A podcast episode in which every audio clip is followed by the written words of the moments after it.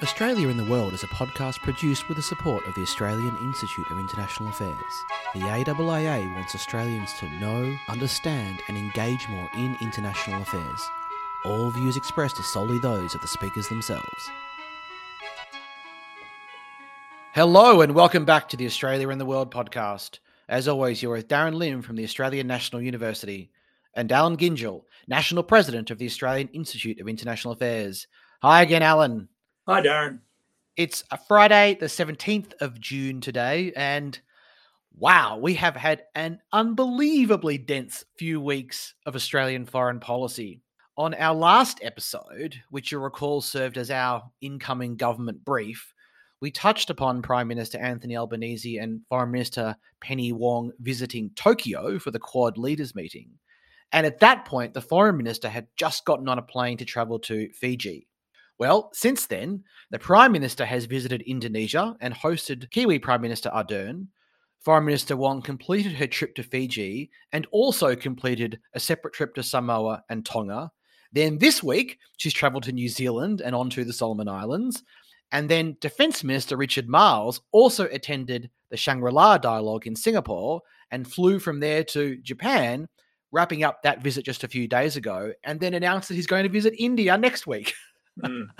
and along the way, of course, speeches have been given, interviews have been offered, and this is the bread and butter of this podcast. So, Alan, there has been a lot of bread and butter for us to consume these past few weeks. I am full to overflowing. But before we focus on some of the specific items, can I get you to situate this flurry of activity in context? Yes, I suppose the Quad leaders meeting and the Shangri La dialogue were locked in, but the Prime Minister, the Foreign Minister, and the Defence Minister have all added to that in spades. Is this much energy so early into a new government normal? Well, never in my experience or, or knowledge, uh, Darren. Uh, as a baptism for the incoming government, it certainly wasn't a gentle sprinkle of water at the font. It was a full body immersion in a surging river because of Scott Morrison's decision about election timing, some of that was inevitable, as you noted. Uh, you know, the Quad meeting and Shangri La were always fixed events. But the timing and destination of the foreign minister's three Pacific trips and the PM's visit to Indonesia were driven by other factors. I've thought a lot about this, and having written a book about the history of Australian foreign policy since 1942, Fear of Abandonment, I don't know if I've mentioned this before, Darren, but a new edition was recently released by La Trobe University Press. Oh, you know what, Alan? I had forgotten, so I'm grateful for the reminder. Yeah, no problem. Anyway, the point, the point is that you do have to go back to Gough Whitlam's election in 1972 to see anything comparable to this. But Whitlam's immediate actions, recognition of China and withdrawal of the final Australian troops from Vietnam, had been foreshadowed during the election, and they didn't require ministers to fan out across the world like this. And look, it's not as though there aren't other demands on the new government as well soaring inflation, critical energy problems, and in addition, the ministerial offices have not yet been fully set up and the public service is still learning how to brief and deal with their new ministers. So it's been been quite a welcome. And I'm sure a number of late nights for members of the public service for that matter. Well, Alan, it's hard to know where to begin with this cornucopia of content. I've decided to lead with the events of the Shangri-La dialogue in Singapore, which as everyone will know, is the annual congregation of a very large number of defense ministers and other security officials and military officers, which is convened by the IISS. This was the first Shangri La dialogue since 2019. And there are three things I want to cover. First, Defense Minister Marles' speech. Second, his meeting with his Chinese counterpart, Defense Minister Wei Fenghe. And third, some US China dynamics. But let's start with the Defense Minister's speech obviously his first major speech as minister. And there were two things, Alan, that jumped out to me in particular as a theorist, but I want to get your uh, overall assessment first and what was notable to you about the speech. Well, the first thing to say is that it was, as a speech, excellent. It was designed to send messages both to people in the room who were as we know, the, the great and the good of the Indo Pacific security scene, and to articulate more widely the messages of continuity and change that the new Labor government wanted to deliver. It was well crafted, that is, there was a coherent argument through it rather than just random cutting and pasting of recent statements. The message essentially was that Labor comes to government with a deep commitment to the region around us, er, around us, beginning with the Pacific, where Marles explained his own history, and he was um, Minister for the Pacific in the last Labor government, and Southeast Asia. He mentioned the renewed focus on climate change, which he said would now factor into Australia's defence planning and defence diplomacy. He emphasised a change in what he called Australia's tone. Now that's interesting, tone rather than content. I'll quote him here. It is in the character of Australians to be frank. We will always be forthright in articulating our national interest and in advocating for our region's security. But this government will be respectful including countries where we have complex relationships. This includes China. Now, that was followed by a particular message to China. Australia values a productive relationship with China. China is not going anywhere, and we will need to live together and hopefully prosper together. China's economic success is connected with that of our region, and then later on, we will be steady and consistent looking for avenues of cooperation where they exist while recognizing China's growing power and the manner in which uh, that is shaping our region. He then went on to say that insecurity is what drives an arms race. So, reassuring statecraft was essential, and he then uh, outlined ways in which China might provide that so reassurance to the region. But he also strongly reasserted the importance of the alliance with the United States and the government's commitment to AUKUS, though, in contrast to some of the language of the last government, he focused on the practical procurement dimensions of AUKUS rather than it, it being some new form of super alliance and he mentioned India, which, as you said, he'll he'll visit very soon. Now he ends on an interesting note. I thought um, Australia's investment in defence is directed at regional as well as national security, because Australia aims to contribute to an effective balance of military power. And I'm quoting him here that ensures no state will ever conclude that the benefits of conflict outweigh the risks a balance in which the peace achieved by past generations and from which we prosper today can be our shared legacy for the future. Now, what strikes me about that is the move back to a more traditional view of security coming from a balance of power rather than the Morrison government's late and more ambitious formulations, such as a strategic balance that favours freedom. Mm.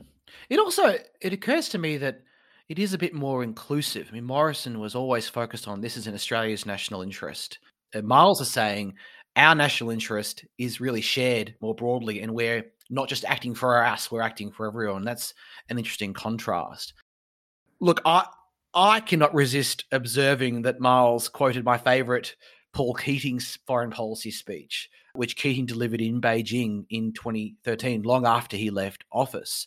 And for those listeners with sharp memories, you'll recall that I quoted this speech at length back in episode 84, which we recorded in October of 2021. And the defense minister's extract was included in a longer quote that I laid out. So, if indeed the defense minister or his speechwriters were listening back then, you're welcome. But patting myself on the back aside, at the time, I observed that Keating's entire speech is less than a thousand words long. But in my view, it might be the very best pieces of strategic analysis ever written by an Australian. There are two core themes in that earlier Keating speech that Marles picks up on in this more recent speech. The first is the responsibility of leadership. If China wants to lead, it needs to understand that accepting limits on its leadership is essential for a stable security equilibrium. And I like this approach because it shifts emphasis away from an oversimplistic framing of China simply through the lens of threat, through the prism of threat, towards, I think, a more sophisticated lens of responsibility. And you can make basically the same policy points. For example, don't be a bully and don't do dangerous stuff in the South China Sea, for example, but communicated through the sentiment of look, China, you're making people afraid. And when they are afraid, they're going to react. And that's going to erode your credibility and prestige as leader, but it's also going to undermine the very stability that you say you want. The second theme from Keating's speech is reassurance. And, and you mentioned that Marles brought this up, Alan. And reassurance, of course, is a security studies concept that, in ordinary language, really just means empathy. Peace and stability are not achieved until adversaries are able to put themselves in the shoes of each other, identify what the other's source of insecurity is, and take steps to address it. Reassurance acknowledges that I cannot be secure unless you feel secure too. Back in 2013, Keating was sending this message to Beijing with regards to Japan. Marles is saying it now applies really to the entire region. Now, the thing that the defense minister doesn't emphasize as much in this speech, but I do hope the new government understands, is that, of course, reassurance needs to go both ways. And it's very difficult to do because reassurance usually requires you to do things you don't otherwise want to do. So it's difficult for Beijing to reassure Australia and our partners, and it's going to be difficult for Australia and our partners to reassure Beijing.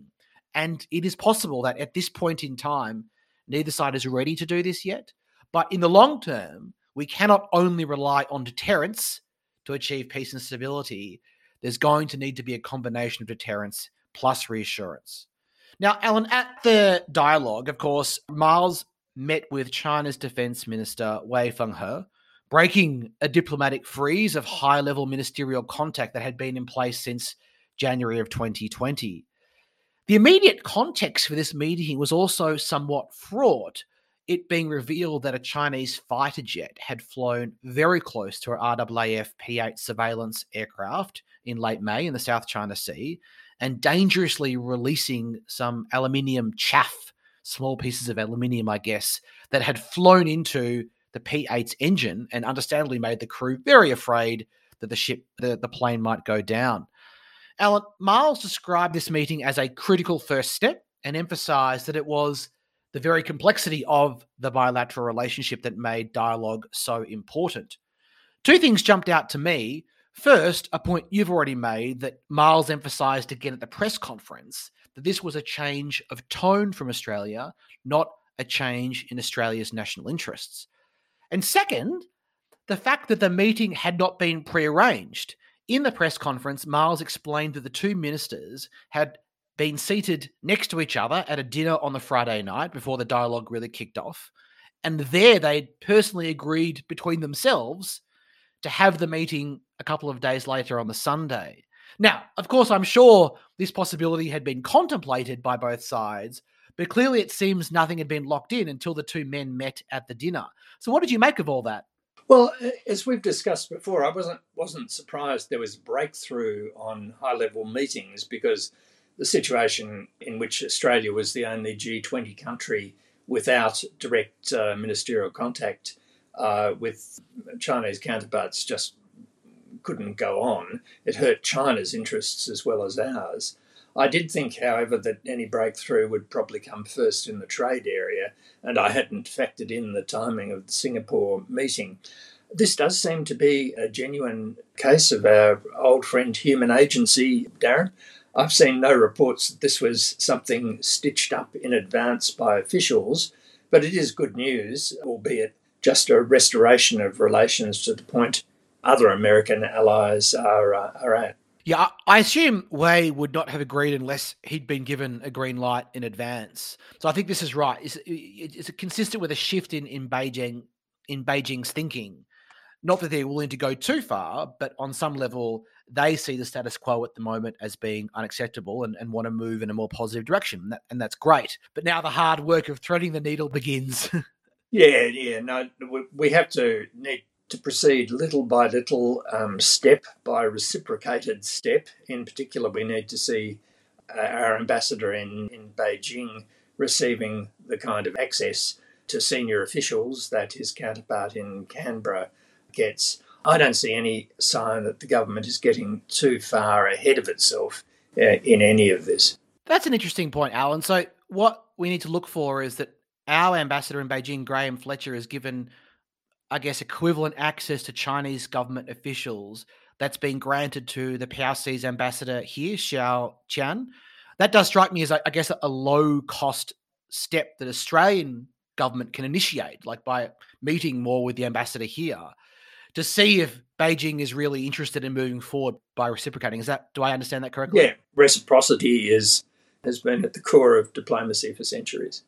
Interesting. Okay, well, finally, let's zoom out a bit to the broader dynamics at the dialogue. Probably the most notable events were the first face to face meetings between the US Secretary of Defense, Lloyd Austin, and the Chinese Defense Minister Wei, but also the speeches the two men would later give criticizing the other's countries. So the timing was quite curious to me here. You had the two defense officials meeting on the Friday, and then Austin giving his public remarks on the Saturday and Wei on the Sunday, and each having a go at the other. Austin criticized the dangerous activities by Chinese forces in the region, and um, interestingly, I think argued that while the US's policy on Taiwan was not changing, it was China that was departing from the status quo, as manifest by its growing coercion and other provocative and destabilizing military activity. But he also stressed that the US was working to develop guardrails against conflict. Meanwhile, in his speech, Wei accused the US of smearing and containing China and trying to create a quote exclusive small group in the name of a free and open Indo Pacific to hijack countries in our region and target one specific country, end quote. So, Alan, I suppose a face to face meeting is good, but the general consensus seemed to be that the temperature continues to creep upward. Any comment on these broader dynamics? Yeah, look, you got it right, Darren. Uh, it's it's a relationship constrained from very much forward movement on both sides by domestic politics and concerns and by um, growing rivalry. But at the same time, I, I do think you can detect on both sides an underlying consciousness of the need to manage the competition with care. And that is in sharp contrast to the sense of wild unpredictability that we had under Trump. So they are wary of each other, but the stakes, I think, are understood on both sides. I couldn't resist actually doing a little bit of analysis of of Austin's speech, I couldn't find the Chinese defense minister's speech online in its entirety. I had to rely on extracts, but I looked at Austin's. And look, these are speeches designed for their audiences, which of mm. course is the region and the world, but also audiences at home. And so it was interesting to me to try to pull out what message each was trying to send. At the start of his speech, Austin noted he, that he'd given a speech in Singapore back in last year that was titled The Power of Partnerships. And in that earlier 3,000 word speech, which I, I pulled, the word partner, partners, or partnership appeared 22 times. In this past week's 4,200 word speech at Shangri La, you see 35 appearances of the of the word partner. So pretty consistent there. I think the Biden administration is getting this right. The emphasis on partners is the US's I think greatest selling point and their greatest strength and a real gap in China's capabilities and I think reminds us, as you alluded to also, Alan, the damage that Trump's transactional approach did, which really is much closer to it, the logic of China's win win concept than it is enduring partnerships. But I think it's also a reminder that partners need something to offer to each other. And in the economic domain, at least, the US's offerings have been pretty thin. Mm. Still, it's not surprising then, I think, to see that Defense Minister Wei targeted US claims to multilateralism with his criticism. And he was trying to frame them as a negative, trying to frame them as destabilizing because it would split the region into blocs, exclusive blocs. But I think if you if you look at at least the extracts I saw of Wei's speech, um, and you can watch it online on YouTube, it did portray a number of Chinese insecurities this time around in what everyone will recall as a very sensitive year for the Chinese Communist Party with the upcoming 20th Party Congress. Wei sought to celebrate China's COVID 19 management and its growing economy, but of course, both are domains where pressure is currently increasing. He was quite forceful in his warnings about Taiwan and consistent in identifying the United States as the major contributor to all of the security challenges that China and by extension the world is facing. And to me, that message did seem less inviting to a regional audience, but maybe that's the point. Beijing's message is that every country can win within a China led order as long as they respect China's interests.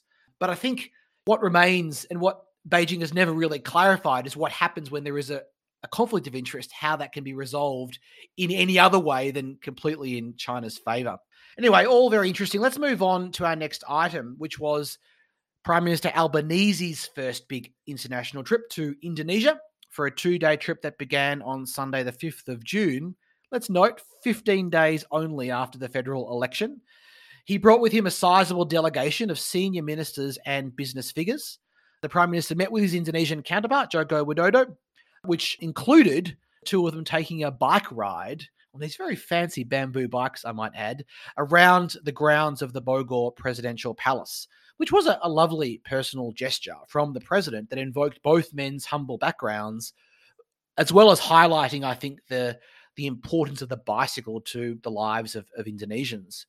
Albanese then traveled to the city of Makassar, which is on the island of Sulawesi, about two hours of flying east of Java um, and Jakarta, where he gave a speech to faculty and alumni at Hasanuddin University that covered multiculturalism, climate change, energy, and education. So, Alan, what's your assessment of the speech and, and the visit overall? Well, Albanese followed the pattern of every Prime Minister since Paul Keating in making Jakarta the destination of his first bilateral overseas visit. So the decision to go there wasn't unusual. What was unusual, as with the Quad, was the speed with which it happened so soon after the election. That was a sign of real commitment on the PM's part. And the business delegation that went with him was a, a signal of common interest with President Widodo in elevating the pretty unsatisfactory level of trade and economic links between the two countries. Now, God knows how DFAT and the Jakarta embassy uh, got it to come together on, on time. The organisational task of rounding up Australian business leaders must have been massive. But it was important, not just for the signal it sent to Indonesia, but for the opportunity it gave the incoming Prime Minister to generate interest in his international policy priorities with some pretty senior business figures. And as you said, the although Albanese had been to Indonesia, as he as he noted many times before, this enabled him to set up personal bonds with uh, Jokowi. Let me actually hold on that organizational challenge for a moment, Alan. So I assume that no one inside DFAT would have made any communications to the Indonesians regarding a leaders' meeting prior to the election. So it's literally a case of a call being made, maybe the day the PM is sworn in on the Monday, to President Jokowi's office to ask how quickly he can slot in the new prime minister into his calendar, and then assuming a pretty quick reply, the calls are flying around Australia to cobble together this business delegation. Is that how it would have worked? Yeah, look, well, something like that. The memoirs of Penny Williams, our ambassador in Jakarta, will be interesting when they, they come out in many years' time. I was going to say, it must have been a lot of late nights, you know, for the for the staff in, in Jakarta. Oh yeah. yeah, no, no, exactly. Look, uh, you asked about the speech at the university. Like Marles's, I thought it was excellent. And what was important was what the PM said about Australia and how that led him to think about Australia Indonesia relations. So it was a speech more about national identity in many ways than, than foreign policy. He began with the centuries old trade between Makassar and the Yolngu people of Arnhem Land. These visitors from eastern Indonesia were the first Muslims he noted to visit Australia, and that then led him into a long discussion about Australian multiculturalism and the presence on his delegation of Ed Husic, who's Australia's first Muslim cabinet minister and who he pointed out was sworn in carrying the Quran. The speech then flowed into a discussion of, as you said before, um, you know, climate and education and science cooperation.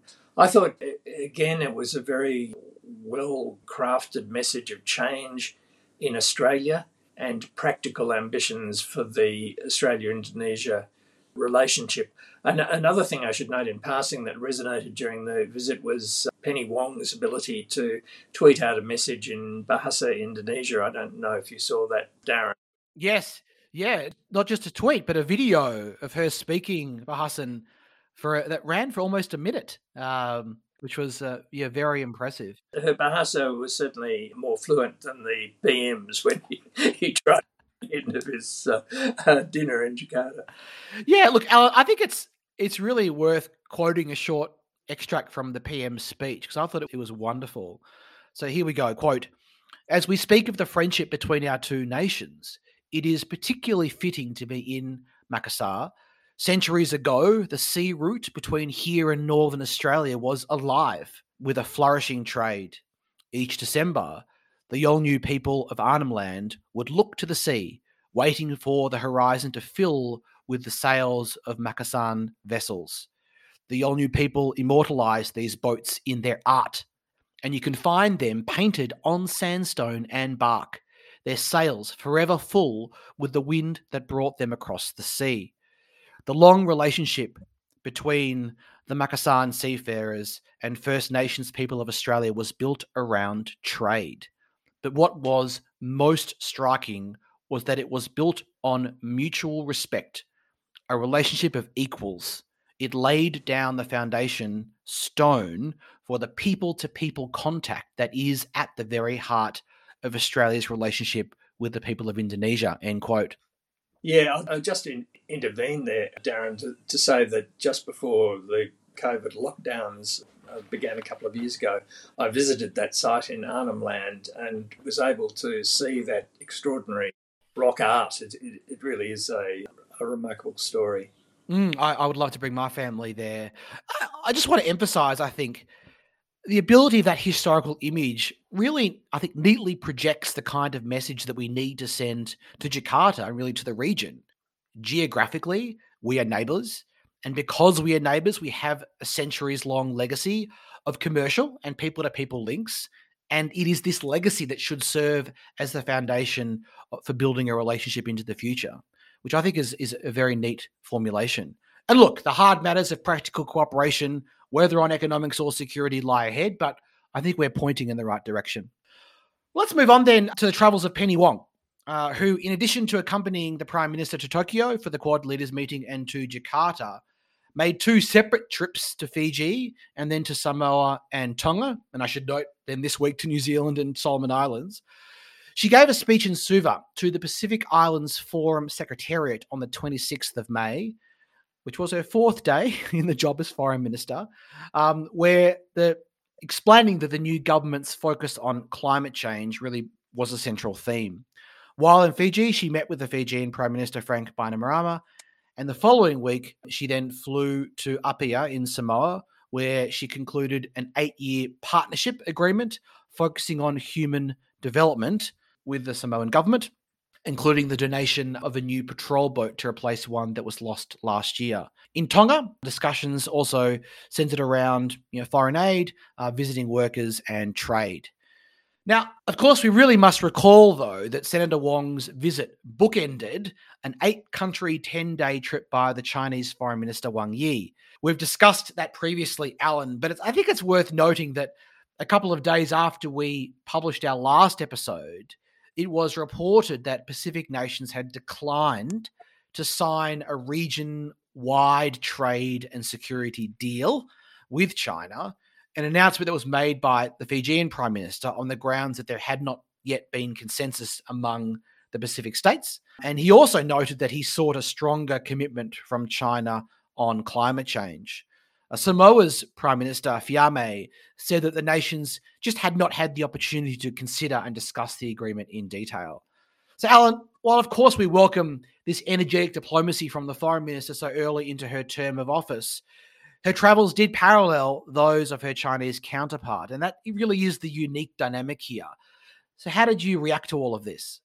I can't think of any piece of advice handed out by South Pacific specialists to Australian governments of all descriptions about the Pacific which hasn't emphasised the importance of personal engagement with leaders. So it was impressive that Penny Wong took this advice so early and travelled to the region to follow up the promises on the Pacific, which had been made during the election campaign. And as we noted, during the, the campaign, the Pacific was really the one area where the then opposition had specific proposals to make. She was careful to emphasise that she was there as a new Australian foreign minister and not, you know, in, in response to the Chinese visit.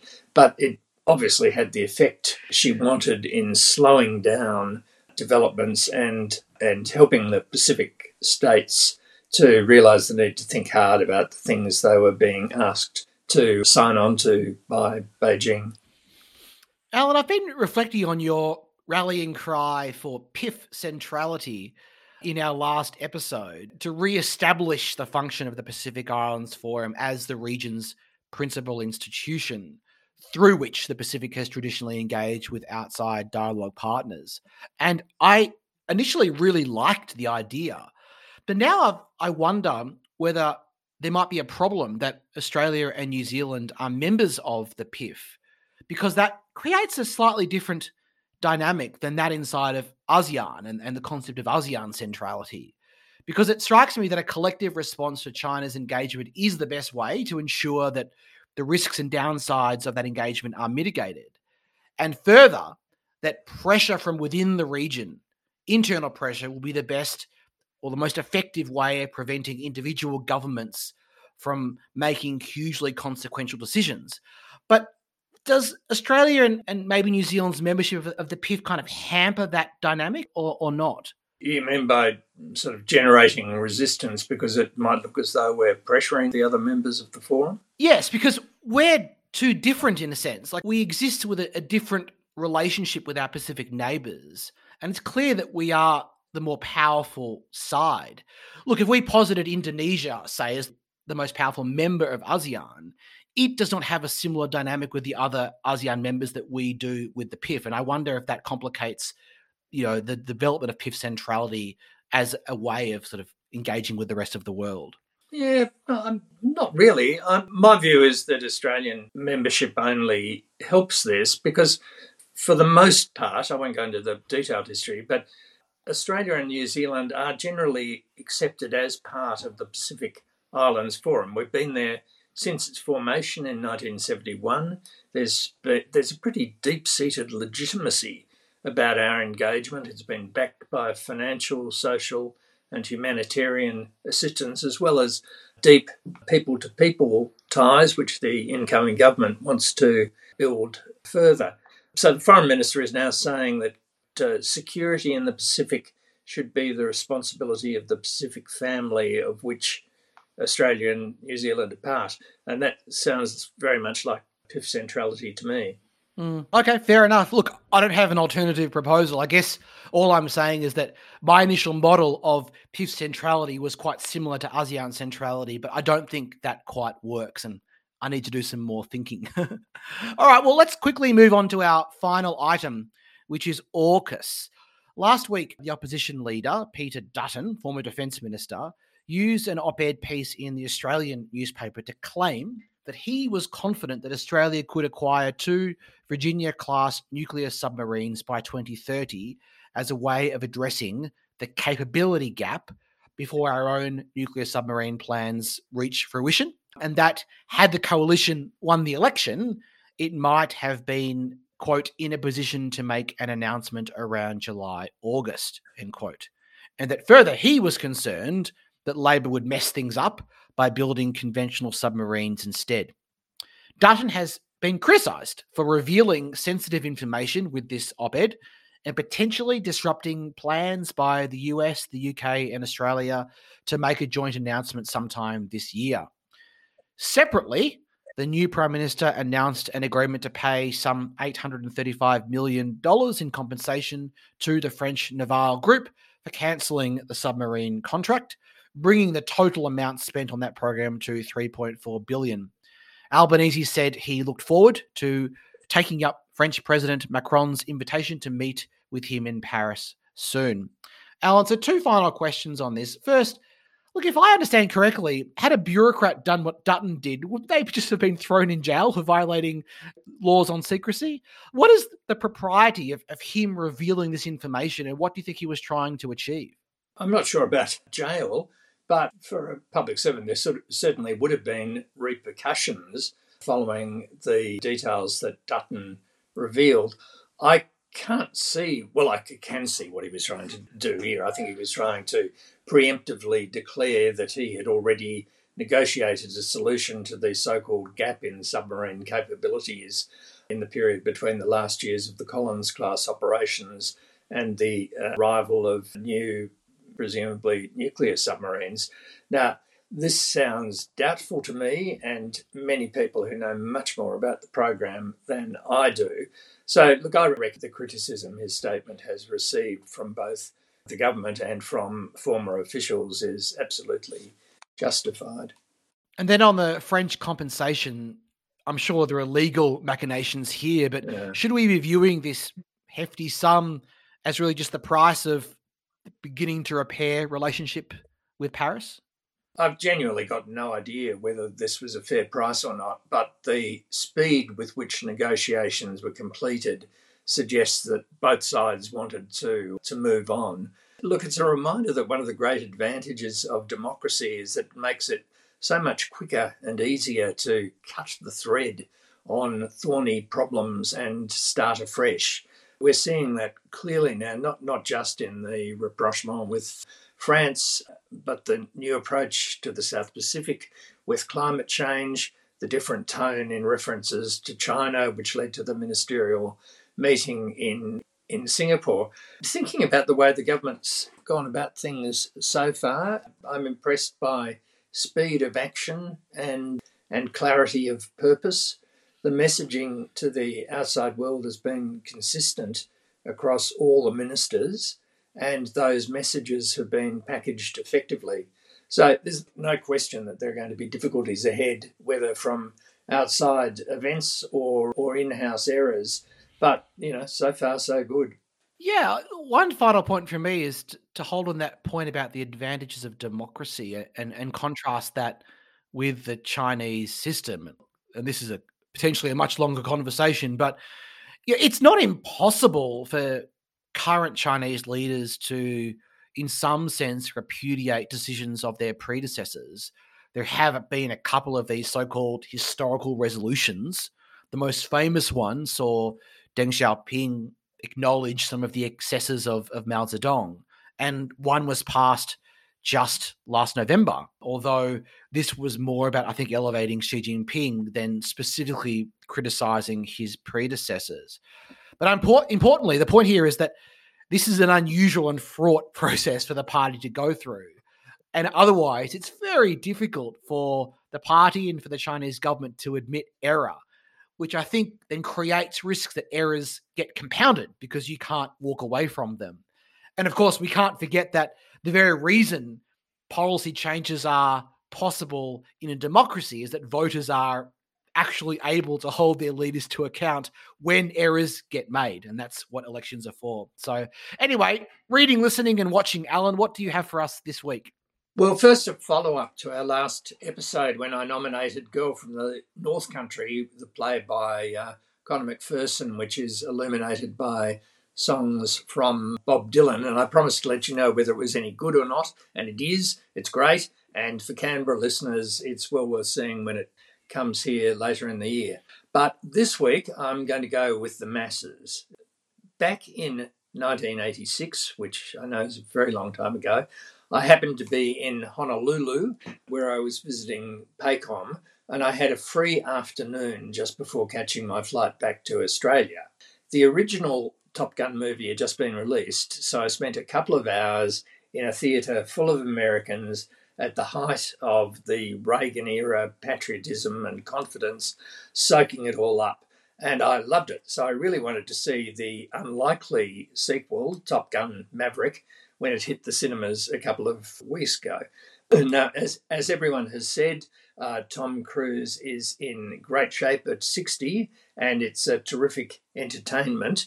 Though maybe the best line I read about it was from the excellent Time magazine movie critic Stephanie Zacharek, who wrote that it was, quote, much better than it needed to be. But anyway, the film doesn't need my recommendation. According to the Internet Movie Database, its worldwide gross so far is something like 750 million US dollars.